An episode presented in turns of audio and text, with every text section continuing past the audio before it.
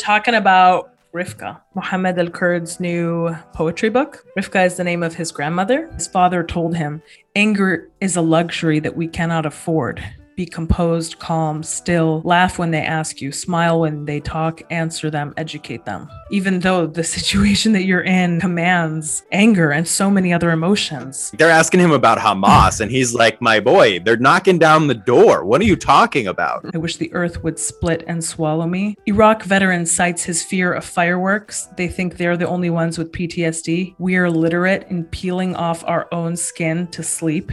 I cried, not for the house, but for the memories I could have had inside it. Palestine has already been one of the innovators of technology while under occupation and siege. So we can only imagine what would have been if not for this nasty militia of Zionist gangs who stole everything. Hello and welcome to the Palestine Pod, the weekly podcast where we break down the latest headlines dealing with Palestine from all over the world and bring you stories, commentary, and interviews with the aim of supporting the Palestinian struggle for justice and equal rights. I'm one of your hosts, Lara E. You might know me from Instagram as at Gazan Girl, and I'm joined by my co-host Mikey B. What's up, y'all? Mikey B on TikTok, Michael Schertzer on Instagram, and you can call me Mikey Intifada. If you saw the rally in Poland that had one Palestinian flag and think that that represents all Free Palestine's movement, but everybody chanting death to Arabs in the middle of Jerusalem is okie dokie for you. Uh, the mental gymnastics, it never gets easier. They do get limber, though. Maybe they get a little more stretchy. Yeah, you're right. Before we get into today's episode, please like, comment, and subscribe if you hang out with us on YouTube.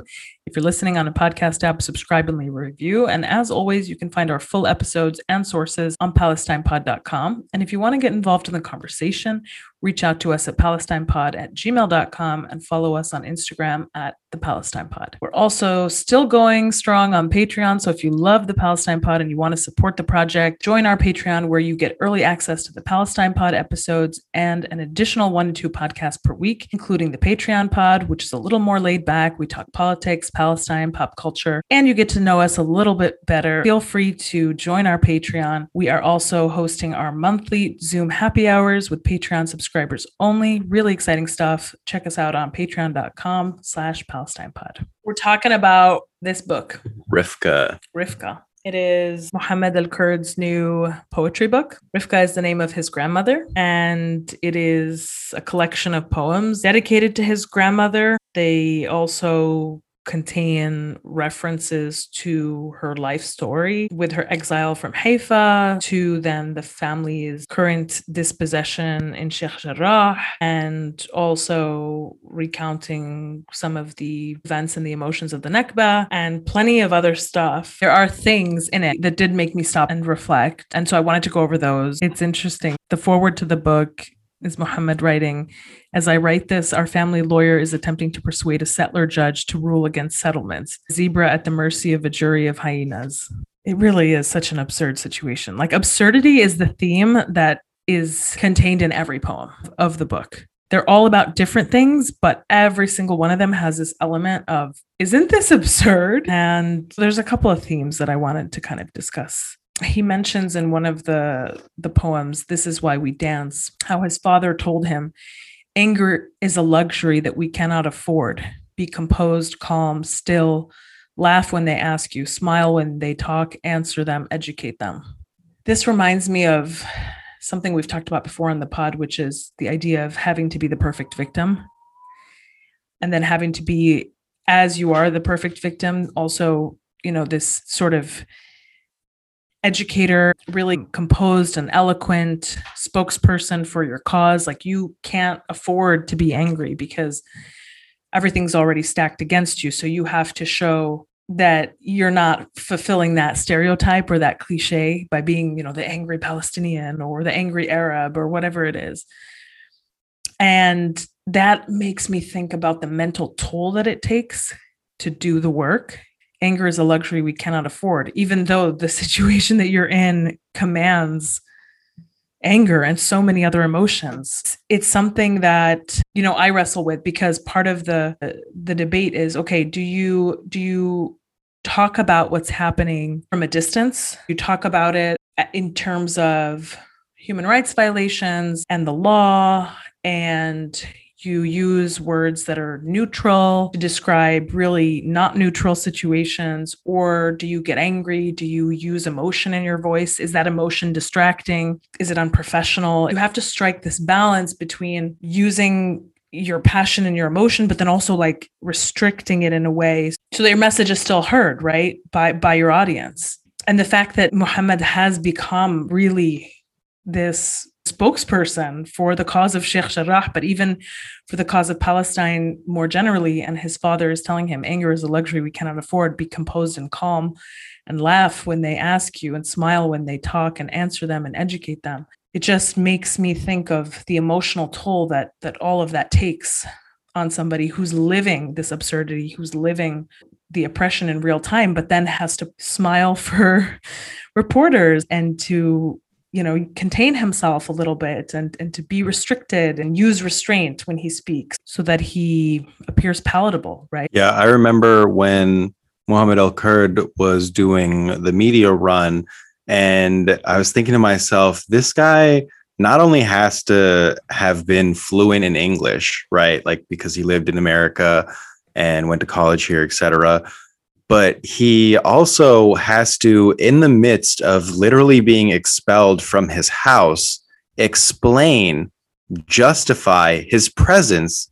in his own house, in his own land, while a brutal colonizing force is literally beating down the doors outside, like house by house. Like they said, they said house by house. And he has to, in that time, keep his composure, right? yeah. Speak in a language that is not his primary tongue right? I presume that he learned arabic first. Right. And and like also he had to like have a haircut you know what Yeah. i mean? He- Yeah, he's, yeah, he's lined up. Like yeah. I've never seen a palestinian that doesn't look good while advocating for palestine. Right. Everybody understands that the image is a huge part of it because if you could be discredited in any singular way right, right. The Zionists will harp on that opportunity. And they'll do it anyways. They'll do it even if Right. there's nothing, right? They'll make stuff up, they'll plant stuff on you. But I remember thinking to myself, wow, this guy has an insane level of composure because he has kept his cool when there are guns blazing outside, right? Right. Like it's not safe to be in the neighborhood he's in and he's on CNN talking about like do you support the violent displacement of me and my family? yes and then being met with reporters asking him do you support violence They're asking him about Hamas and he's like, "My boy, they're knocking down the door. What are you talking about?" right it really is absurd it really really is absurd and in fact I also think about Yusuf, right? Joe Gaza, yeah who has to be this like picture perfect messenger for the outside world so that people just get a glimpse of what's happening inside Gaza. Right. Muhammad actually makes reference to his discussions with reporters in his poetry. There's a poem called Sheikh Jarrah is Burning.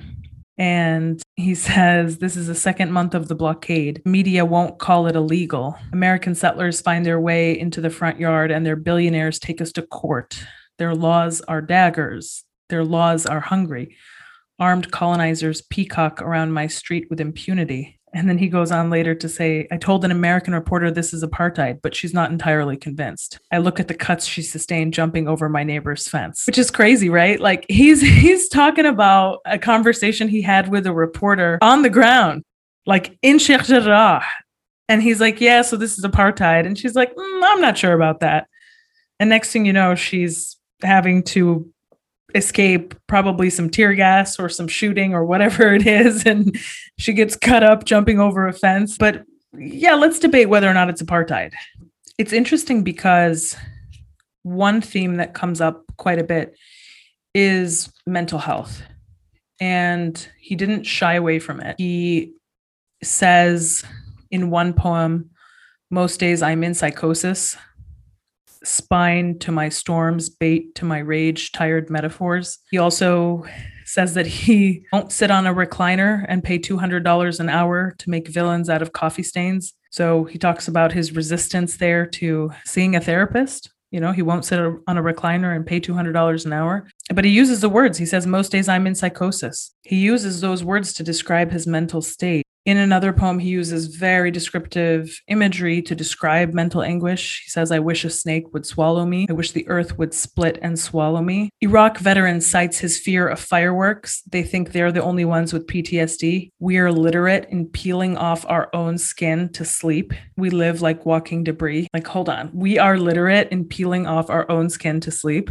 The Iraq you think that's literal or metaphorical? I mean, no, of course it's metaphorical, right? But but the yeah, I don't know. It could be it could be somebody talking about like a burn victim. You know, it's like sure, could be, but but you know, the idea is he's saying, you know, the white colonizer going to invade another country thinks they're the only ones that have PTSD. And while we're yeah. sitting here literate, peeling, uh, you know, and peeling off our own skin to sleep, we live like walking debris, swallow snakes, swallow whole pharmacies. There's quite a bit in here where he references just how mentally exhausting the work is. And it's something that comes up over and over. And then he at one point says that Zoloft makes his face swell up, a choice between sanity and slimness. So he's also, you know, there's a little comedy in here as well. But it's interesting because it's like, I don't know very many Palestinians that sit here and talk about not only mental health but but also having to like what they're doing right? What they're doing to actually treat the situation that they're that they're handling. Yeah. how many of us are on medication? How many of us need medication but just can't access it? How many of us are talking to therapists? How many of us need therapists? How many of us have found therapists that are totally not sufficient because we're trying to explain to them the trauma of being in an intergenerational colonial struggle and it just doesn't land right when your therapist is named, you know, Becky or whatever. She's like, "Is it apartheid? Are you sure?" Yeah. Well, that's the thing is like I have struggled with this a lot because I'm like, I got to find, you know, like finding a good therapist is yeah. is really like finding like a it's almost like finding a romantic partner. Like you have to go through a lot till you find the right one. And they're not. Well, my all- therapist will not be happy to hear that. Why? Uh, just because I think he want, would want to keep romance and and work separate. yeah, but my point is, is you got to find the right fit, right? Yeah, yeah. You got to find the right fit. When you're Palestinian and a lot of your trauma comes from resisting, you know, colonial violence, uh, whether it be physically or psychologically or whatever it may be then you need to find somebody who understands that. And that's not going to be everybody. But I'm glad that he tackled mental health. I'm glad that he let the world into that part of the struggle. There's a lot of reference to snakes, right? Yeah. Swallowing him, swallowing yeah. things. It's like you think that that's maybe a biblical reference as well? I mean, it could be, right? Because he does speak about in another poem, he speaks about an encounter where he is talking to an employee of G4S. G4S is the company that is a security contractor in the occupied West Bank for the Israeli government. It basically runs like the prisons, the police training centers, the checkpoints. They're so they're, settlements. they're heavy users of the secret Facebook for Palestinians. Yeah, for sure. They're and, the ones liking the comments. Muhammad writes that G4S is complicit in Israel's mass incarceration of Palestinian children. So he writes that many of the 500 to 700 Palestinians who are arrested, detained, and prosecuted by Israel are held in G4S equipped prisons. But he describes an encounter with a G4S like low level employee, and I don't know where this takes place. The exchange that takes place between them. He talks about how he's from the land of Christ and he makes sort of biblical references throughout so yeah, it could be, could very well be. He also, this is, I'm actually happy we're on this poem because one of the things that he says is that he, he brings up this issue of do you really have choice? Do you really have choice in what you're doing? And he's thinking he's talking about her and he says, What war could she wage when the only wage we know is minimal? What mm. war could she wage when choice left the equation? When voice was robbed from our throats. And you know, this is again something we've talked about on uh, on the show before, the idea that so many people end up participating in this machinery of oppression, but that it's not their choice. And first and foremost, I think about like Palestinians building settlements, for example, sometimes yeah. very close to the rubble of their destroyed homes. But do they have a choice? Yeah, it reminds me of the story of the people who are like doctors and lawyers, people who have all types of you know civil society mm-hmm. jobs mm-hmm. and they're working on israeli construction sites because yes. that's all that's available to them right yes. their law practice was frozen or destroyed their you know hospital was bombed whatever and so now it's like right. well you work where it's safe and the place that is unlikely to get destroyed is the new israeli settlement right and so then you participate in your oppression, but that's the only thing that in the day to day will give you some means of putting food in your family's mouth. You got to make ends meet. Like, are you going to starve? It's very twisted. And I can't imagine, again, the psychological impact of having to go to work knowing that you're building a settlement that is going to further cement your ethnic cleansing as a people. It's very similar to the story of American slavery right? To the yeah. people who were human trafficked into Turtle Island and then their labor was extracted from them violently because they had no other option. They would be murdered.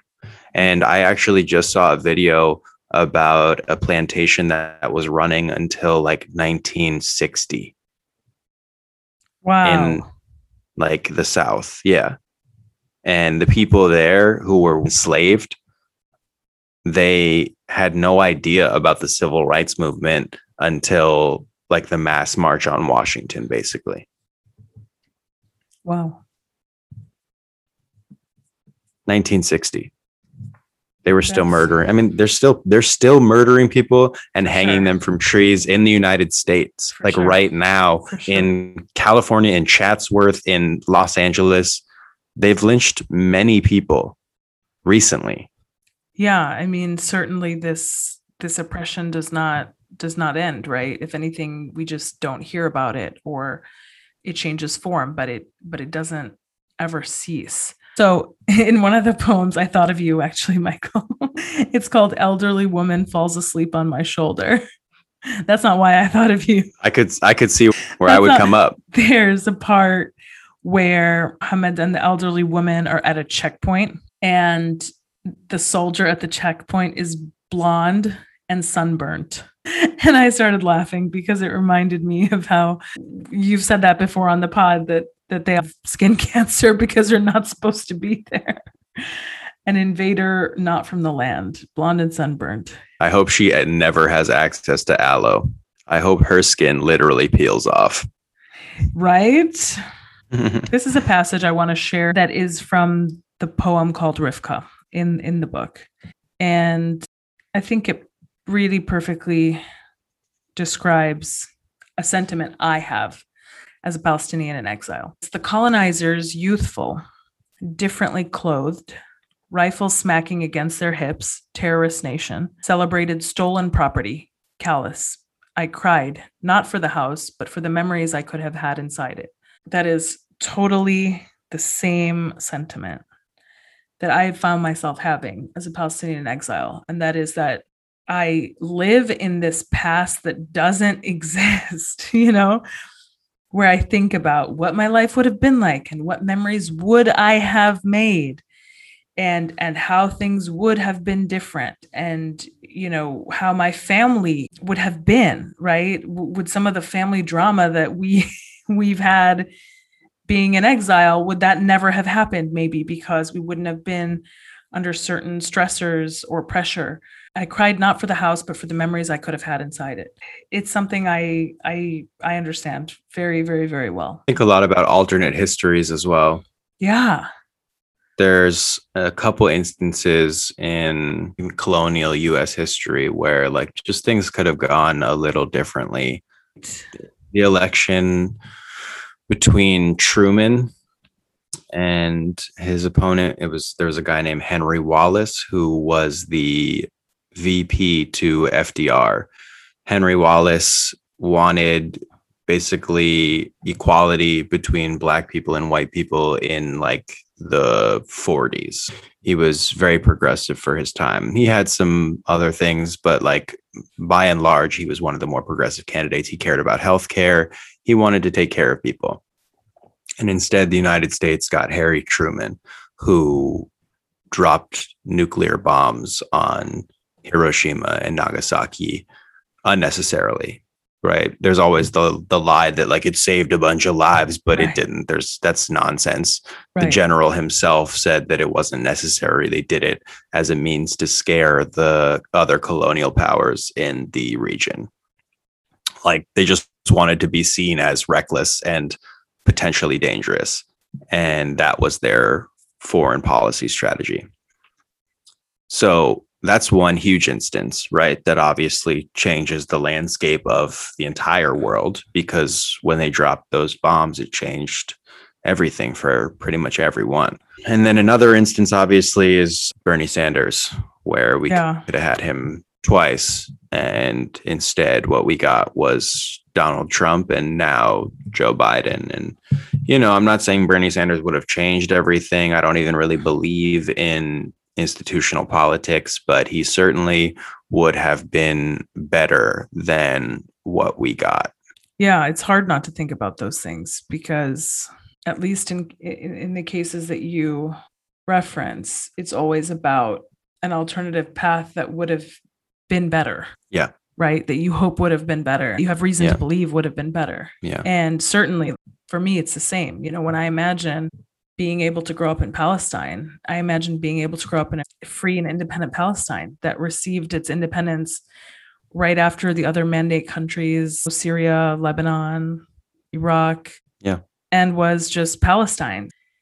Palestine would have the amassed wealth of like a mini Saudi Arabia if not for the extraction of resources from the Zionist regime. Palestine has already been one of the innovators of technology while under occupation and siege. Right. And so we can only imagine what would have been if not for this nasty militia of Zionist gangs who stole everything and murdered nearly everyone. Yeah, I think about that when I hear about when when my friends in Gaza tell me about how like there's these coding clubs in Gaza and I'm like, but they barely have electricity. Like yeah. they're like, yeah, they do it. Like you know, they figured they, it out. They figured it out. Like, but that's the thing too. Kids grow up really fast, and then they have to deal with adult problems really quickly. And that's another theme that Muhammad's poetry covers. In the same poem, Rifqa, he speaks about his three-year-old sister Meha. He says, Meha, three-year-old sister, cried her innocence, watched the Zionist settlers burn her bed. Yet another Nakba, another divine crime scene. Now Meha is eight. She knows her Nakba isn't the first. She knows she's not the only child whose bed was burned.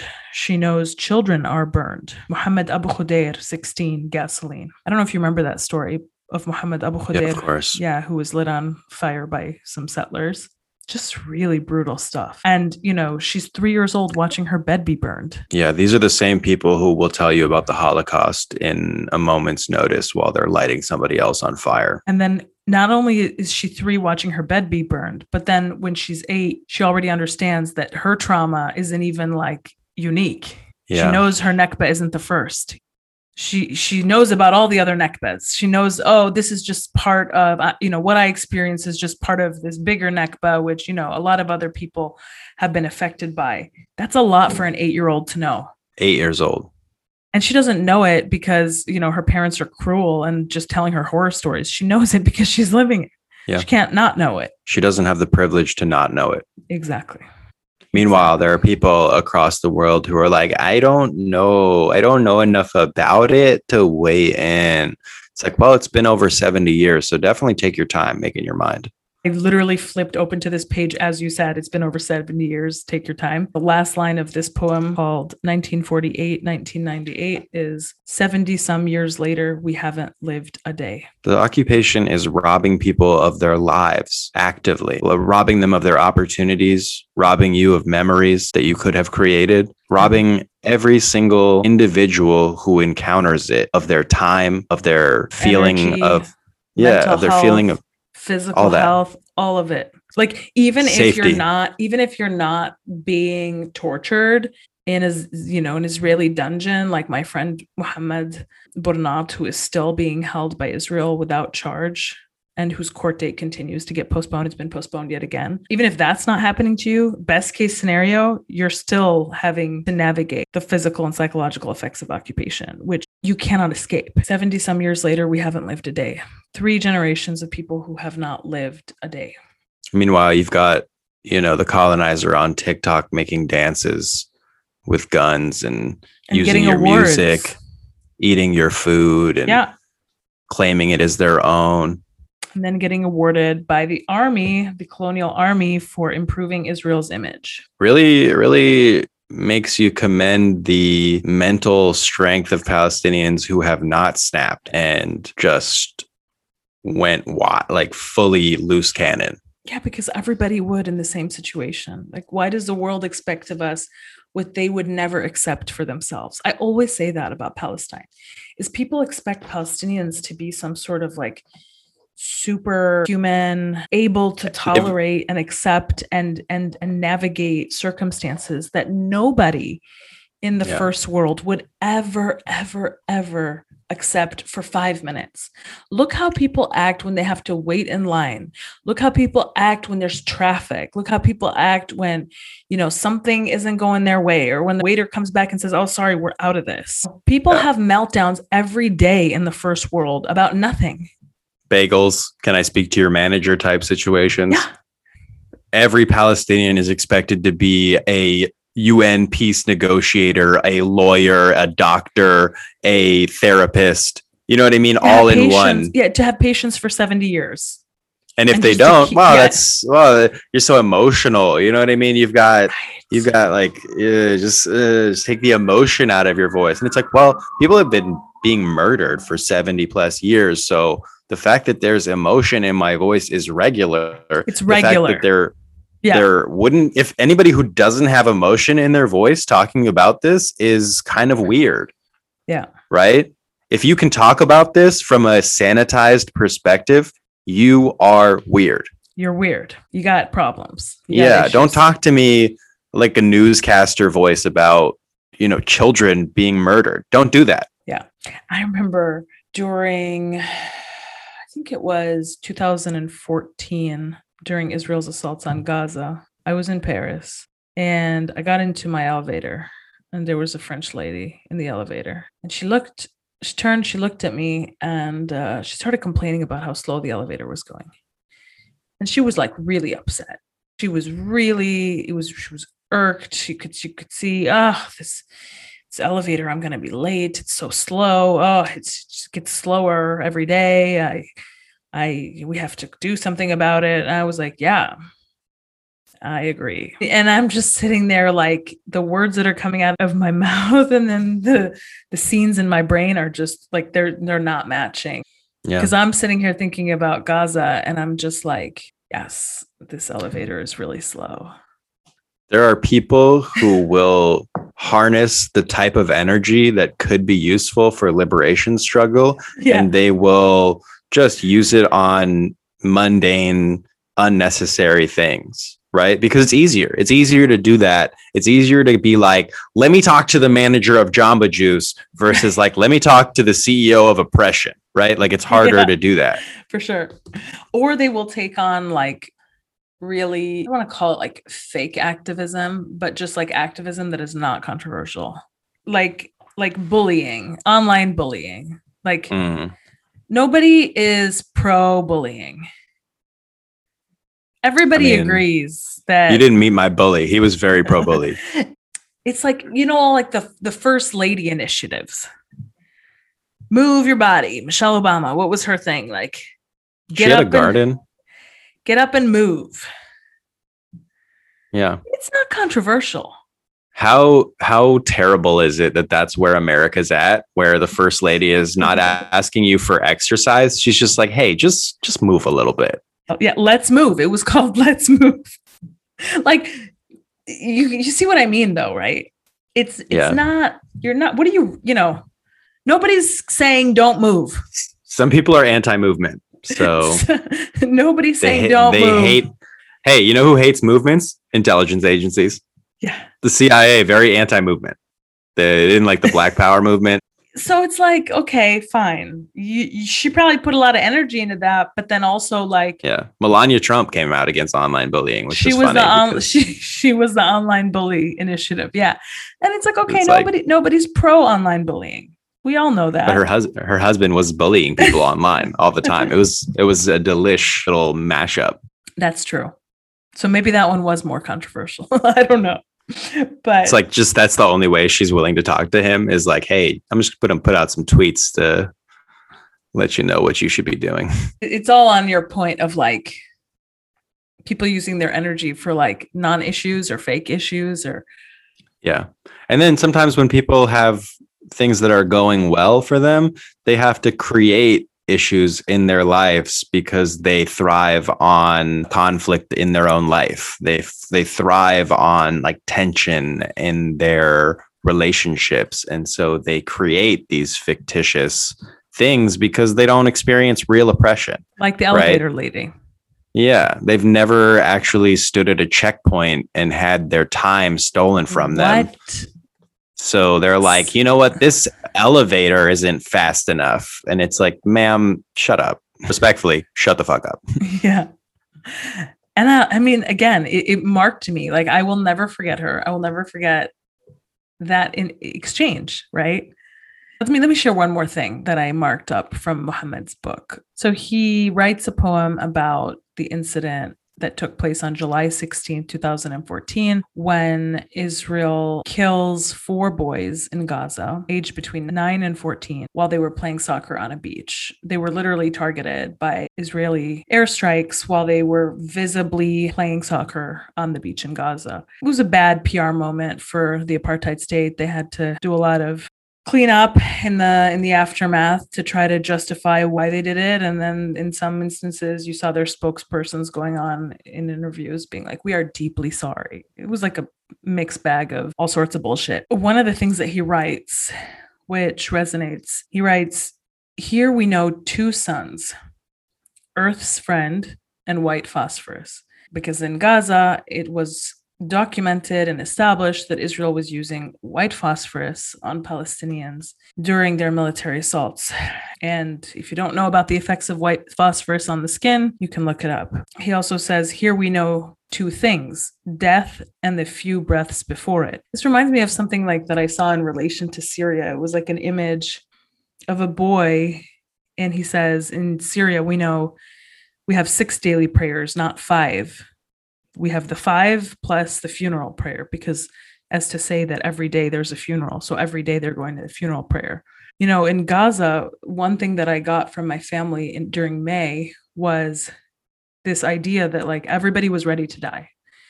Everybody was ready to die. People talked about it all the time.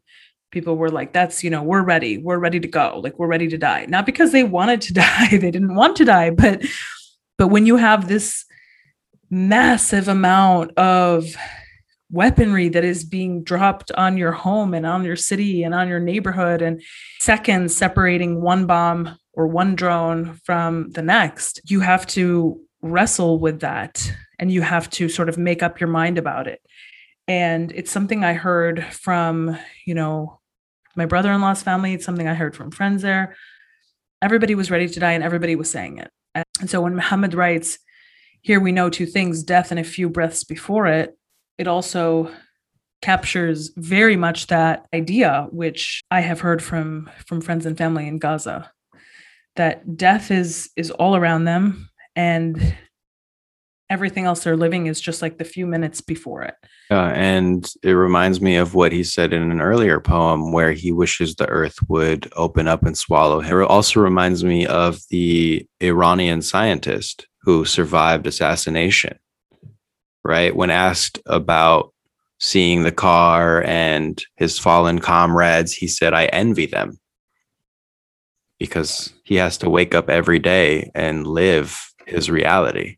At a certain point, death becomes a reprieve from life.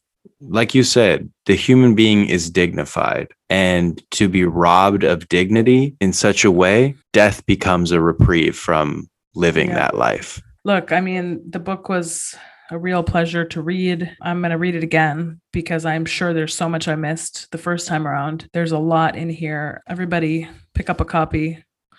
Rifqa is the book. It'll it'll give you stuff to think to think about. And Mohammed Yeah. El-Kurd is currently on a book tour across the United States. He's going to various colleges, SJPs, holding events, book signings. Make sure you check out his schedule. He might have some upcoming events near you. Go and support him. Yes. B'Tselem has published a new report in November 2021 about Israel's misappropriation of Palestinian land in the occupied West Bank through settler violence. The really interesting thing about this report is that it basically connects the state's theft of Palestinian land to the settler violence that is taking place against Palestinians. And it shows how these two things are related and work in concert with one another and are not separate and distinct phenomenon. I just want to cover this a little bit because I think it's really interesting to see how the state not only turns a blind eye to settler violence, but is actively using settler violence as a means to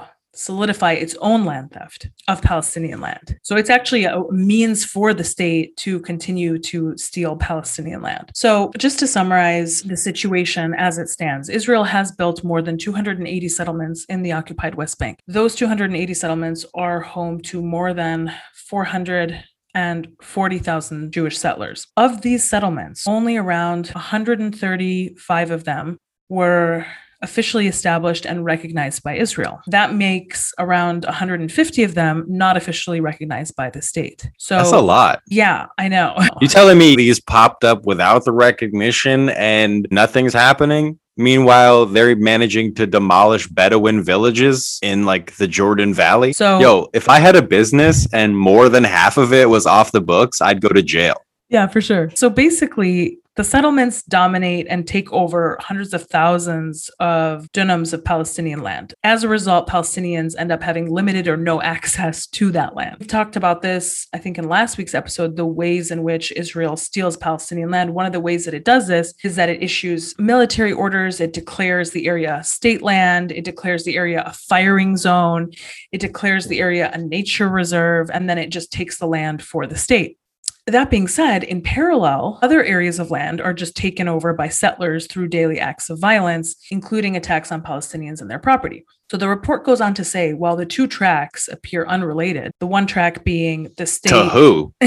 Fucking Stevie Wonder? What are you talking about? Well, no, but hold on. I mean, you could say that okay, on on the one hand, settlers are doing their own thing, you know, trying to take land for themselves, and the state is also doing its own thing, using the law to take land for the state. B'Tselem report basically says that this is not true. There is, in fact, only one track, and that is that settler violence against Palestinians serves as a major informal tool at the hands of the state to take over more and more Palestinian land in the occupied West Bank. The state fully supports and assists these acts of violence, and its agents sometimes participate in them directly. As such, settler violence is a form of government policy aided and abetted by official state authorities and with their active participation. This is really important when we read about settler violence, oftentimes it is presented in the media as being like this sort of like rogue phenomenon. Oh, it's, you know, it's not all Israelis. Oh, that's just, you know, it's one bad apple. It's one, you know, it's just one settler. It's it's not the state itself. It's not the ideology behind the state. But in fact, it is all of those things.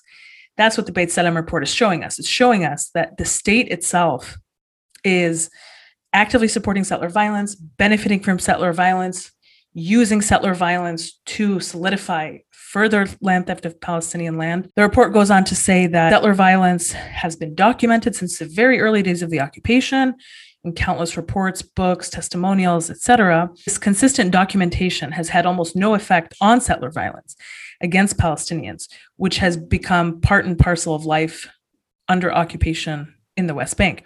Settler Yeah, violence. those fucking those fucking psychos are like, hey, can you send me the video for my Instagram? Yeah, seriously. The report speaks of how these violent acts include beating, throwing stones, issuing threats, torching fields, destroying Palestinian trees and crops, stealing crops, using live fire, damaging homes and cars, and in rare cases, homicide. In recent years, settlers and so-called farms. In rare cases? yeah, In well- rare cases?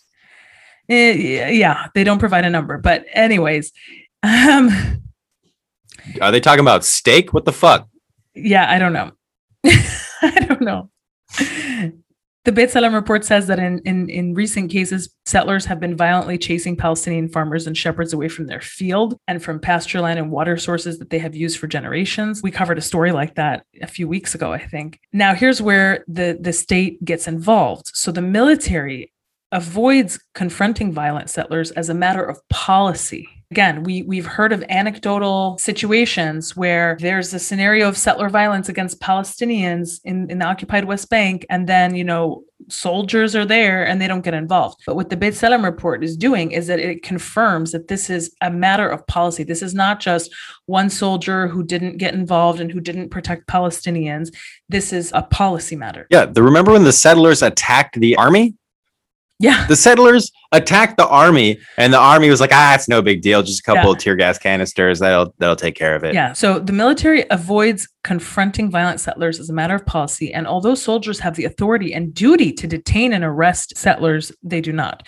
As a rule, the military prefers to remove Palestinians from their own farmland rather than confront the settlers, using various tactics such as issuing closed military zone orders that apply to Palestinians only, or firing tear gas, stun grenades, rubber bullets, and even live rounds. Sometimes soldiers actively participate in the settler attacks or look on from the sidelines. So basically, the policy is this. Settler violence takes place. The soldiers, instead of protecting the Palestinians from the settler violence, use violence on Palestinians or declare the area a closed military area and then basically effectuate the land theft in that way. They use the settler violence as a pretext to say, oh, well, we're just going to eliminate the violence by taking over this land. Yeah, remember when they declared that playground a military area? Right. Like structures of oppression that exist in concert with the state and work together with the law. This exists as a parallel in the in United States as well,